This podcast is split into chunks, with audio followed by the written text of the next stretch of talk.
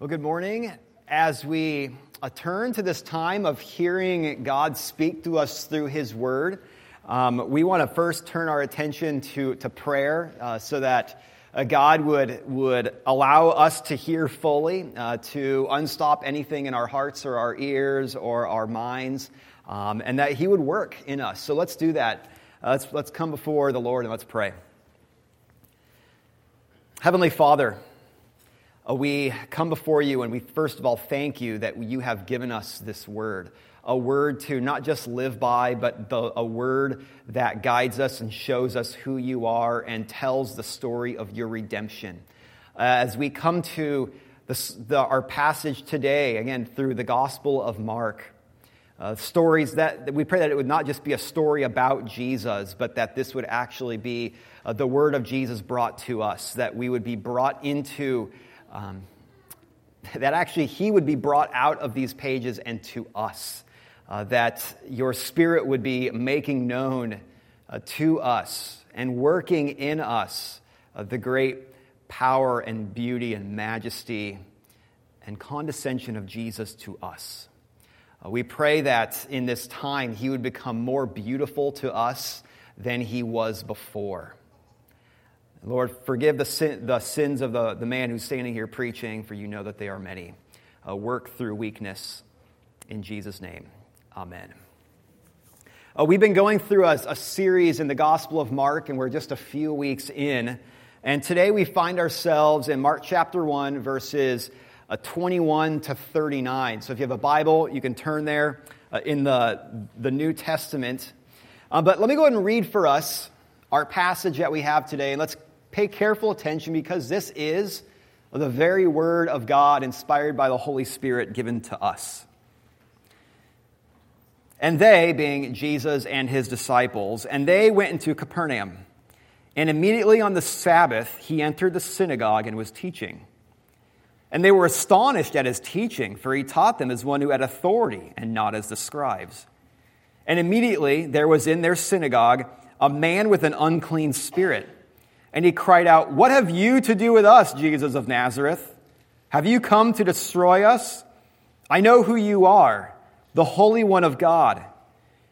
But Jesus rebuked him, saying, Be silent and come out of him. And the unclean spirit, convulsing him and crying out with a loud voice, came out of him. And they were all amazed, so that they questioned among themselves, saying, What is this? A new teaching with authority. He commands even the unclean spirits, and they obey him. And at once his fame spread everywhere throughout all the surrounding region of Galilee. And immediately he left the synagogue and entered the house of Simon and Andrew with James and John. Now Simon's mother in law lay ill with a fever, and immediately they told him about her. And he came and took her by the hand and lifted her up, and the fever left her and she began to serve them. And that evening at sundown, they brought to him all who were sick or oppressed by demons, and the whole city was gathered together at the door. And he healed many who were sick with various diseases, and cast out many demons, and he would not permit the demons to speak because they knew him. And rising very early in the morning, while it was still dark, he departed and went out to a desolate place, and there he prayed. And Simon and those who were with him searched for him. And they found him and said to him, Everyone's looking for you. And he said to them, Let us go on to the next towns, that I may preach there also, for that is why I came out. And he went throughout all Galilee, preaching in their synagogues and casting out demons. Amen. Authority is the basic relationship structure that God has put in the world. And before we consider relationships of authority among us as people, we first need to remember the highest authority relationship. And that's God over everything and everyone else in the world, over every creature, every person, every government, and every social institution. And as a whole, we as people have this complicated relationship with authority. We oftentimes see it as a necessary evil or something to buck against. And, that's, and some of that is because we've witnessed too many abuses of power or authority, of power being held over others not to serve and to steward, but instead to be served. It happens in families and marriages, it happens in governments, in workplaces, it even happens in churches. And so when many of us hear this word authority, it becomes something that needs to be thrown aside or, or bucked away. But God is everyone's highest relationship of authority, whether you realize it or not, or even whether you accept it or not. And yet, even as God has authority over everything, it's not a necessary evil. It's not something to be cast away. God is the sovereign over everything, but He's also the fount of everything good. He's caring and He's just. And when earthly authorities misuse their power, they're still accountable to Him and to His justice. See, authority isn't wrong, but the way that it's exercised can sometimes be wrong. And our next passage that we have in Mark here begins with Jesus walking into a synagogue, and his authority is soon recognized. And not only by the people who are listening to him, but also by the supernatural forces. And what is the nature of his authority? Where does it come from? Or you can think of someone having authority in one of three ways. Authority can be given, right? Sometimes authority is conferred upon someone. An employee gets promoted over her peers and she becomes the new boss. Peers are elected into office, right? A, a, or people are uh, elected into office. A husband and wife are given new relationships as parents, as moms and dads, with the birth of a new child. And then that comes with authority also, doesn't it? Well, authority can be given, but it can also be taken. Power can be usurped and relationships change. Among, leaders, among leaderless people, leaders will inevitably rise to the top. Or it can also, though, be inherent. And this is God's authority. He is, it is inherent with him because he is the Lord over all. He can't not cease to be authoritative because he is inherently, at his core, the authority over everything. And so, what about Jesus then? What is the nature of his authority? Well, it wasn't given here, it wasn't conferred upon him in this moment, or it wasn't something that he was promoted into. His authority wasn't taken. In fact, it's quite the opposite. As the eternal Son of God, he actually laid aside his divine privilege as he took on humanity and he lived in our world. And he even lived under the earthly authorities who ended up crucifying him. But rather, though, his authority is inherent. It's inherent because he's God. He spoke with authority, he acted with authority, he loved and he cared with authority. And it's something that we all then need to take seriously. He has inherent authority over your life and over my life. It doesn't matter whether we recognize it or not. And if you're considering casting aside his authority because he has hard teachings, or you're not willing to listen to everything that he says, well, it's going to be a losing endeavor. But instead of pushing it away and inevitably making yourself the authority, then, then why don't you instead, though, see the goodness of Jesus having authority? Because he doesn't use it in the human ways that we're accustomed to. And so our sermon this morning is only going to have two points. We're going to look at the authority that Jesus has and then we're going to look at how Jesus uses and exercises his authority. And so let's first look at the one, the authority that Jesus has. Uh, Jesus has just called his first disciples here Simon and Andrew and uh, James and John, and now it's the Sabbath day. And so naturally, they go to the synagogue service to worship and to hear the scriptures, which for these people was the Old Testament. They hear the scriptures read aloud and exp- expounded upon. Now imagine the scene. They've just read whatever passage that it was from the law or the prophets that morning, and then Jesus gets up and he begins to teach from them. Now, first of all, that would be an incredible experience, wouldn't it? Just being able to hear Jesus teach. And these worshipers in the synagogue that day, they're astonished by it. That's what it says in verse 22. They were astonished at his teaching where it says that for he taught them as one who had authority and not as the scribes. It was an astonishment because this was something that they hadn't heard before. Jesus spoke with a command and an authority that was new to them. But this astonishment also had a little bit of discomfort to it. because he was addressing them in ways that they hadn't been addressed before. And it caused them to tremble. Was it his words? Was it the content? Was it the way that he spoke with his command and a passion? Well, the answer is yes to all of the above. But the sort of teaching that he gave wasn't something that they were accustomed to. And to be fair, I don't think any of us would probably be accustomed to it either. But what Mark tells us is that he taught them in a way that wasn't like those of the scribes, those who were trained in the Old Testament and who spent all of their days sitting and pondering the scriptures and teaching them. Now, you, can, you know that you can spend a whole lot of time talking about something without really actually talking about it, right? We've all been there before. We've maybe been on the receiving end of hearing someone talk and talk about something without actually really getting to any real point or talking about the actual issue at hand. And the com- that was what was the common teaching of the scribes in that day. The scribes and the elders in the synagogues did that sort of thing. They spoke all sorts of quotes about certain passages without really actually knowing what it was that they were talking about. Well, this person quote, you know, this person said this about it, but then again, this person said this. Well, aren't both of those nice?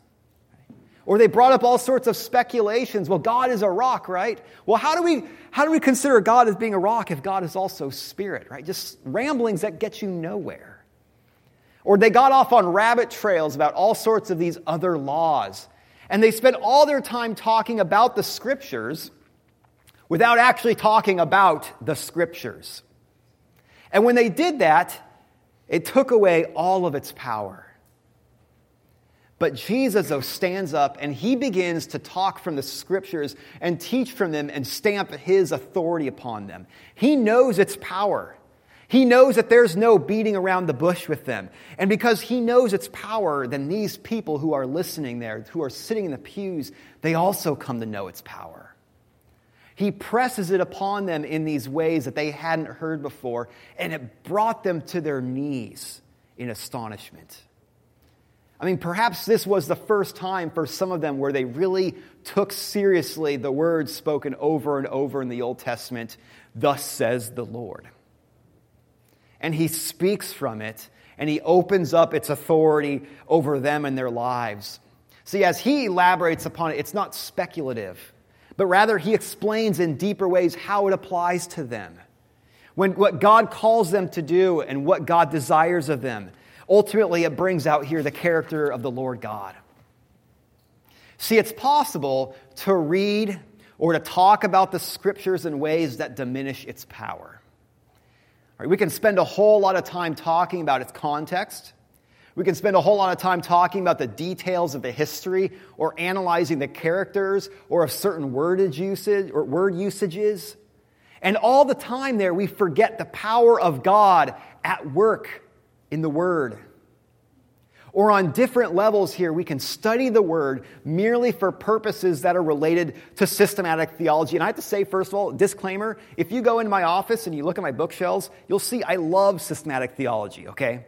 But we can study the Word simply for those purposes and simultaneously miss the power of God's redemptive story and of the, having the worshipful response then that our study rightfully demands. See, the scriptures have real power for us. It is the very word of God. And when God speaks, things happen. It's always been that way. Even at the very beginning in Genesis 1, God speaks, things happen. When God speaks to us, when Jesus speaks, when the Spirit is working with the Word, things happen. Dead souls are brought to life, and faith is renewed, and worship is invigorated here. Things happen when God speaks. God's Word has power, and it demands our respect. And part of that is recognizing its power and authority and coming under it and allowing it to shape us and it, it, to shape our lives and our ways of thinking and the patterns that we go about in life. And Jesus taught with authority because he spoke from the Word of God, but more importantly, here, he taught with authority because he is the Word of God. He had a special command over the scriptures in his use there because he knew it 100%. He was the Word who was spoken he, the, the whole word there, The Old Testament scriptures bore witness to him by the Holy Spirit. It spoke of him, he stood at the center of them all, and he interpreted it as only God himself could interpret it. And as he taught, then, this was God's voice speaking once again, Thus says the Lord. And here I am standing before you. And that's a call for us to take that seriously, that with, with whatever it is that he says, he speaks with authority. As God, as Jesus here continues to speak through his word, he speaks to us with authority. And we can't just sit here as interested bystanders today reading this word. Because doing so would be to commit the very same errors that we've been hearing about here, talking about the scriptures in unprofitable ways. Jesus' words still have power for us and they ought to astonish us in ways that mirror those who sat in those synagogue pews 2,000 years ago. Now, we don't have him preaching here right now, I'll tell you that. Uh, we don't even have many examples of his sermons that are recorded in the Gospels, at least not very lengthy sermons, anyhow. But we still have his word, and he still speaks to us.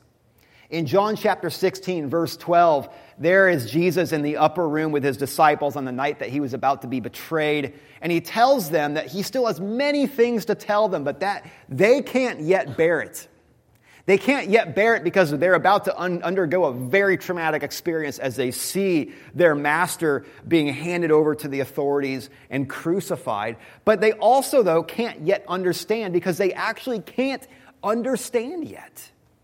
But Jesus tells them that the Spirit will come eventually and guide them in all the truth, and that the Spirit will speak the things that He hears from Christ Himself.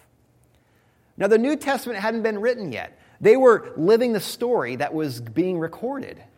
But the New Testament, though, as it would come to us, would be the very Spirit inspired words of Jesus Christ Himself. And whenever the scriptures are read, then we are hearing the same words of Jesus. They bear his authority and they exert his power to change us. It astounds us when we hear the character of Jesus re- um, re- revealed here. Uh, it's, it, we hear about the mercy of God sending his son Jesus to come and to save sinners, how he came to the weakest and the most vulnerable and the unrighteous and it's astounding to us when we really hear that. Jesus speaks with real power to us. His word calls us out from death into life. His words shine light into our darkness. It's what it did then, and it's what it still does now. The word of Christ has power because it bears his authority. And specifically here, we also see that this authoritative teaching of Jesus, it confronts. Now, as his listeners receive this teaching, they're left astonished.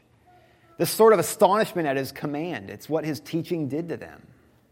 The teaching of a typical synagogue service was intended to expound upon the scriptures.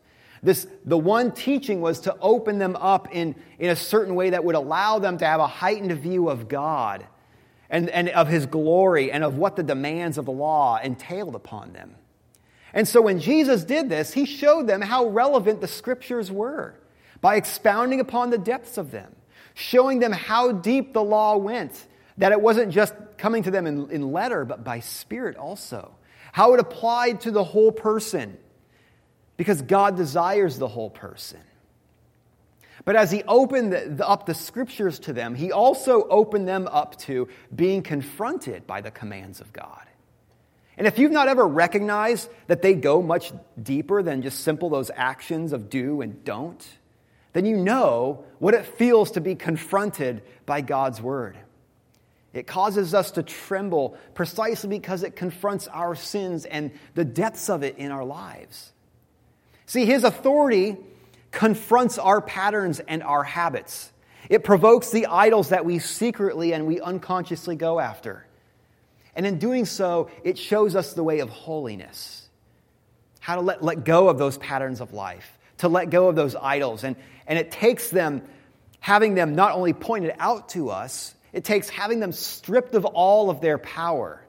As Jesus works then to free us from their grasp and he leads us into a better way of following after him.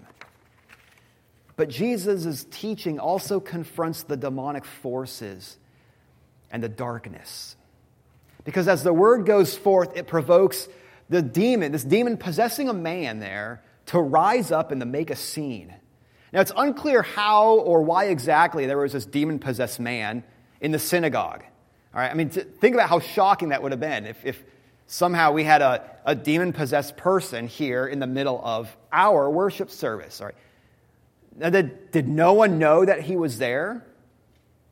I think it most likely that he was a regular, that he was a regularly part of those services, and that there was no one or nothing that was actually compelling him to leave.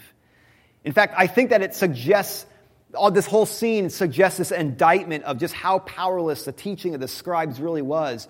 Because it was weak that they because they had spent all their time teaching and talking about the scriptures in ways that had neutered it of its power and had killed the spiritual life of this congregation.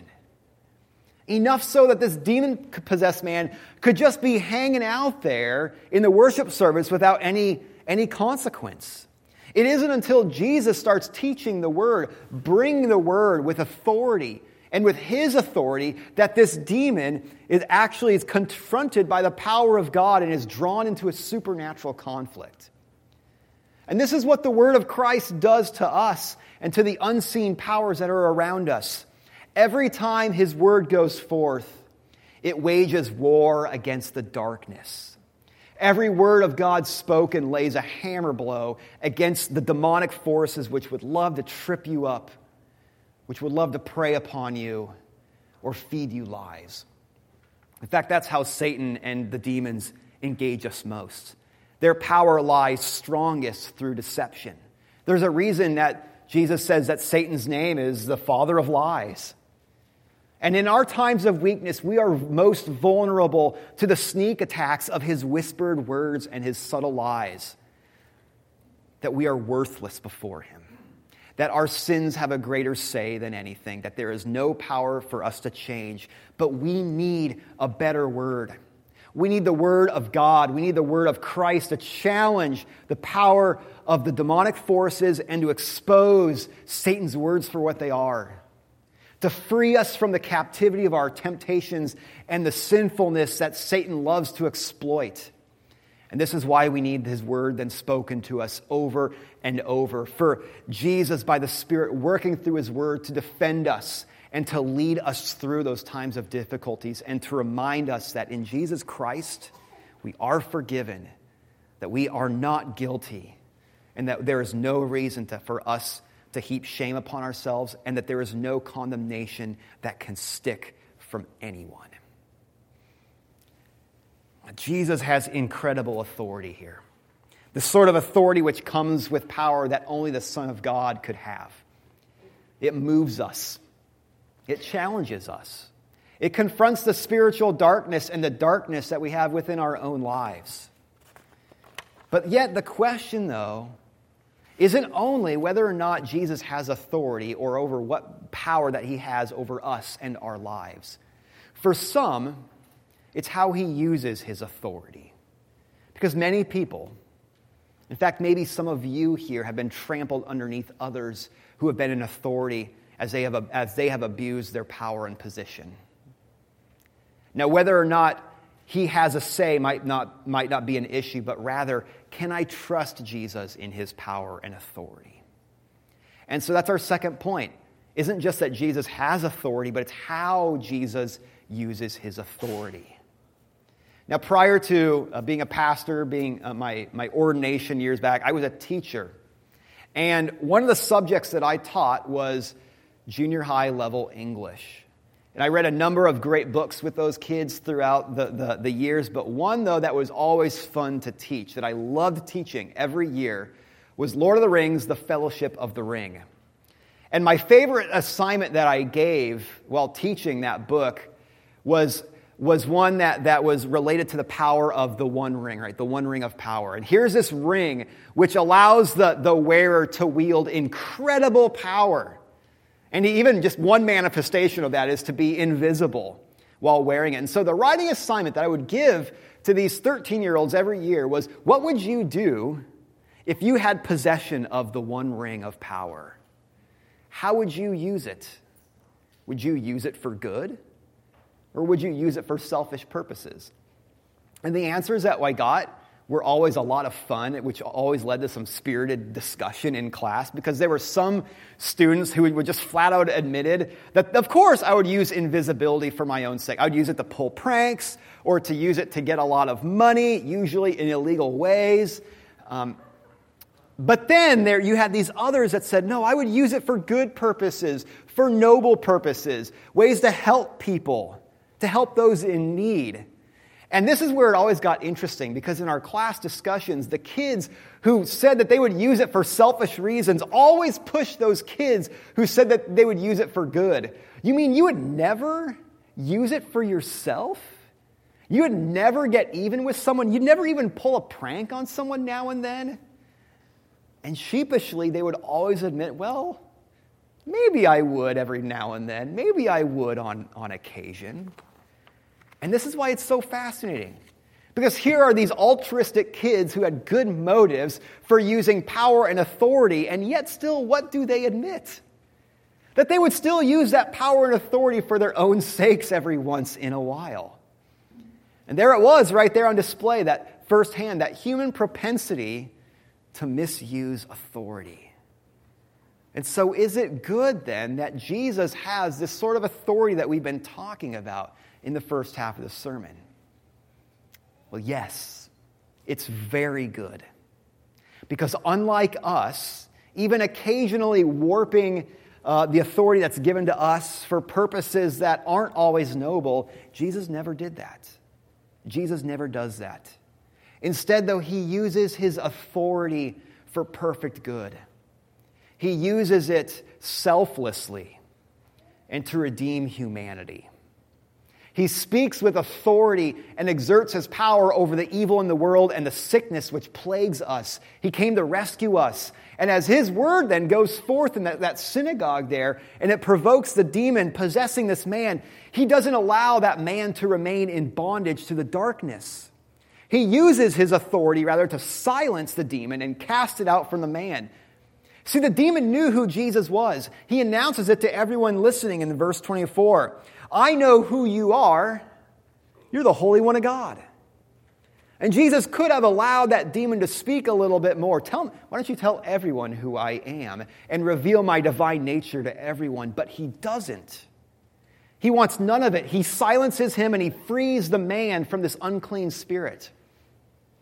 And then afterwards, they leave the synagogue and in verse 29, it says they, they head across town to Simon and Andrew's home, and there they find Simon's mother in law who's sick with a fever. And this account here is very short, but what we have, though, is Jesus healing her from this fever and restoring her health. He uses his authority to rid her of the symptoms of sin's curse that have come upon all of us. Now, he has nothing to gain in doing so, but you have to imagine, though, it was because of his kindness and the compassion which he has, which welled up from inside of him. But there's something that's easy to miss when we both look at the demon being cast out and uh, this woman then being, being healed. That he does so both in personal and individual ways. He speaks and he casts out the demon. And then he takes Peter's mother in law by the hand and heals her as he lifts her up. And in both cases, what could he have done? He could have just spoken in each, in each instance. He could have told her, just be healed and get up. But he doesn't. He accommodates to her, he reaches out a hand. And even though he has this commanding authority, he sets aside what would actually be easier for him to just say, Be healed, get up. And he accommodates to her in her circumstances. He knew them, he knew both this man and this woman just as he knows us, and he does what's best. And it continues, though, also how he does this. That word obviously gets around because in verse 32, it says that the entire town, then at, at sunset, now the Sabbath is over, the entire town brings out their sick and their demon possessed to him. They're, they're lined up outside the door. I don't know how long that line was, but I can imagine it was a really long line. And he spends the entire night then healing them he doesn't turn anyone away. If he, and you have to think here, if he accommodated to Peter's family, then you have to imagine that he would have done the same thing with each and every single one of them that came, greeting them, listening to them, hearing their needs, and then likely healing them in a way that was individual to them in their circumstances. Now, just think Jesus could have just said a word and healed everyone in that line and cast out every demon there in an instant. He just said, All right, I'm done. But he doesn't. He allows each and every one of them to personally come to him and see him. And he doesn't leverage his authority for the sake of expediency and getting it done quickly, but so that each of them would experience the restorative power of him. Now, can you imagine how exhausting that must have been? It, it started at sundown, it says, and then it goes late into the night. And then, to top it off, verse 35 says he wakes up early in the morning to go and to pray. Now, I don't know about you, but after a late night of meetings or of, of taxing work, all I want to do is just sleep in the morning. But despite the physical and the emotional exhaustion that he had, he goes off to pray to the Father so that he can be prepared for another day of ministry because the disciples come and find him. Where have you been? And he says there, verse 30, 38, let's go on to the next towns that I might preach there also. For this is why I came out. And here's the point of all this here as we step back Jesus has ultimate authority. But the beauty of all of it here isn't just that he has, has authority and power, but that he uses it for others and not for himself. Over and over, we see him using it for the sake of others. He uses his own power and privileges and authority in selfless ways. He doesn't do what would be quickest. He doesn't do what would be in his best interest, but he acts in ways that are selfless and for the good of others. He's not like us.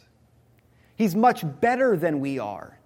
He uses his power and lays aside his own privileges so that others might benefit. And see, this is intrinsic to Jesus, it's who he is. For one thing, because this is what happened, what, this is what he did when he came into the world and took on humanity. Philippians 2 says that he didn't count equal, the equality of glory and honor that he had with God the Father and the Spirit. He didn't count that as anything to be grasped, but instead, he humbled himself by emptying himself of all the privilege that he rightfully had by taking on human nature and by becoming a servant. And he humbled himself all the way then to death on a cross. In fact, the cross highlights the depths of Jesus laying his own rights aside. Why? For our good. To forgive us of our sins, to grant us righteousness, to bring peace with us with God, to begin to make us new, whole people. See, there as we see the self giving nature of God. Not only that God the Father would give his Son for undeserving and sinful people, but that God the Son and Jesus would willingly give himself for us. Of course, Jesus would do this. God is self giving, and therefore so is Jesus. But we miss this so much. We miss so frequently just how much Jesus cares for us that he would even set aside his own privileges for our sake that he would set aside his power, his authority to step in our place to free us from the bondage of sin and death. And we see more and more the insidious ways that authority has been commonly abused and used for personal gain. All right, stories keep coming to the surface about misused authority, with the reckoning coming for those who have been doing these things. And still, we don't ever learn the lesson that power and authority tempt our corrupt hearts in unique ways. But that's not the case with Jesus. And it ought not then to be the case with his people either. As Christians with the Bible, we have something with incredible authority. We have the Word of God. And obviously, that authority was intended to be used for good. In fact, for good in Christ's name to speak a liberating word to the captives, to announce the forgiveness of sins, freedom from death, hope to the hopeless, and the ways of righteousness for those who are seeking. But for as much good as, as is intended, it's also sometimes used in careless ways. or for ways that push people or that push for power over people or institutions. And all the while forgetting the Jesus who stands at the center and the Jesus who put aside his own authority. And Jesus uses the word to confront, but never to dominate. And he always uses it to set people free. And if you are a follower of Jesus, then you're also called then to look at the authority which you've been given also in your own life by God and to see how you're using it. Whether it's the authority that you have in, in family or authority that you have at work or any other place, how are you using it? It's so easy for us to use our power or our authority or whatever we have for manipulation. Right? Husbands over wives, how are you using your authority? Are you setting aside your privilege for the sake of your wife? Are you, are you loving them?